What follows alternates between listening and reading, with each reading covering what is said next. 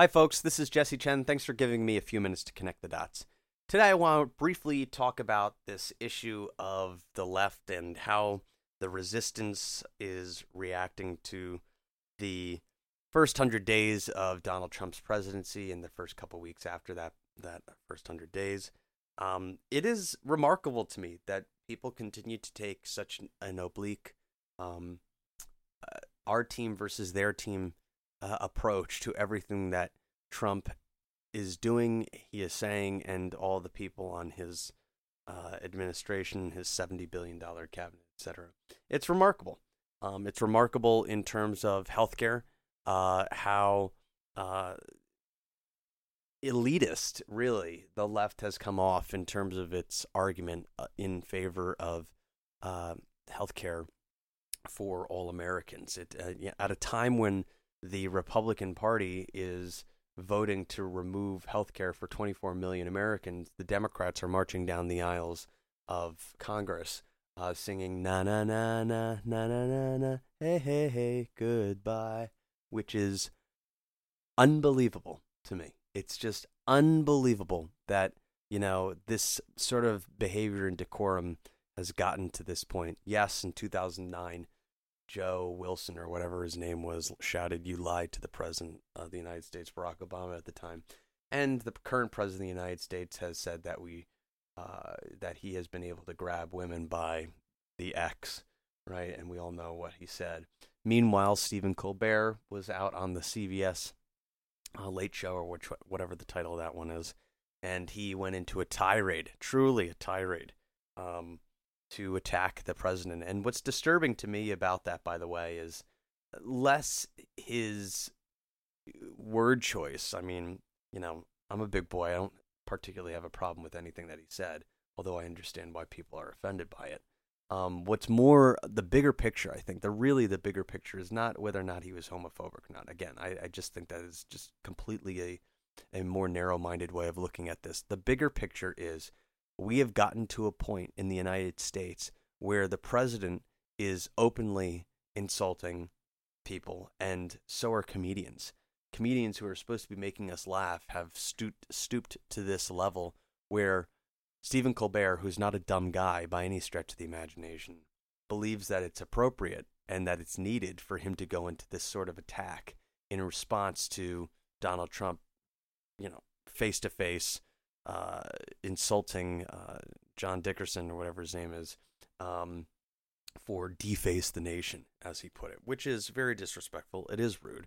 Um, it is inappropriate. And as much as Trump supporters may think that that is the sort of rhetoric that we need, the president of the United States is bigger than any one man. The presidency is taking a large hit um, as a result of his lack of decorum, his lack of diplomacy, his political incorrectness, and so on and so forth. Um, but it does beg the question, you know, how has the left reacted to this? The left has reacted in a very traditional, stereotypical our team versus their team sort of way. And, you know, the left is not in power, they are in the minority. The Democrats are um, a remarkably uh, slow and opaque political party that seems to be unable to truthfully respond to the challenges of this time.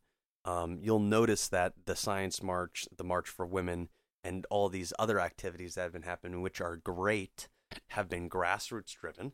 They are not driven by those party members. They should be driven by the party members, um, at least in part, but they're not. They may show up, they may be some sort of keynote or something like that, but they're really playing two or three steps behind the ball. And until the left learns to get out in front and organize the people and enable people to self organize around the issue that they care about, not about what the party cares about, then it ends up being a, a much more uh, effective uh, movement. But, you know, in many ways, they are not taking that approach. Too many are simply unwilling to hear what the other side has to say. As a result, they're unable to figure out how to say what they want to say in a better and more effective way to break through and reach them. If someone doesn't believe in climate change, you simply cannot talk to them with science and logic. That's not going to work. If it did, they wouldn't be a climate science denier. So you need to see the world how they see it so that you can better talk to them. Not so that you can give in to them, not that so that you can agree with them, not so that you can even give them space, but so that you can better understand them and learn how to speak to them. Now, you can take that for the right as well in terms of tax reform and in terms of free market principles. But, you know, I would say just to proactively go there, not so anyone's confused here. Free market principles are very different than capitalistic principles, which give ownership the control and ownership um, the the priority in terms of profit maximization over labor, et cetera. So that's very different than free market principles, and that's something that the right and many others uh, all all over the spectrum get confused on a regular basis about. But without going too far down that rabbit hole, I would just say that the left is losing its touch, and it's going to need to figure out how to do more than simply yell and scream in opposition. They're going to have to figure out how to change people's hearts and minds. It's not just your allies, it's your non allies that you need to be talking to. And once America, left and right and center, can figure out how to do that, we will truly be able to make American democracy great again. In any case, that's it for to me for to me today. I'm Jesse Chen. Thanks for giving me a few minutes to connect the dots, and I will talk to you next time.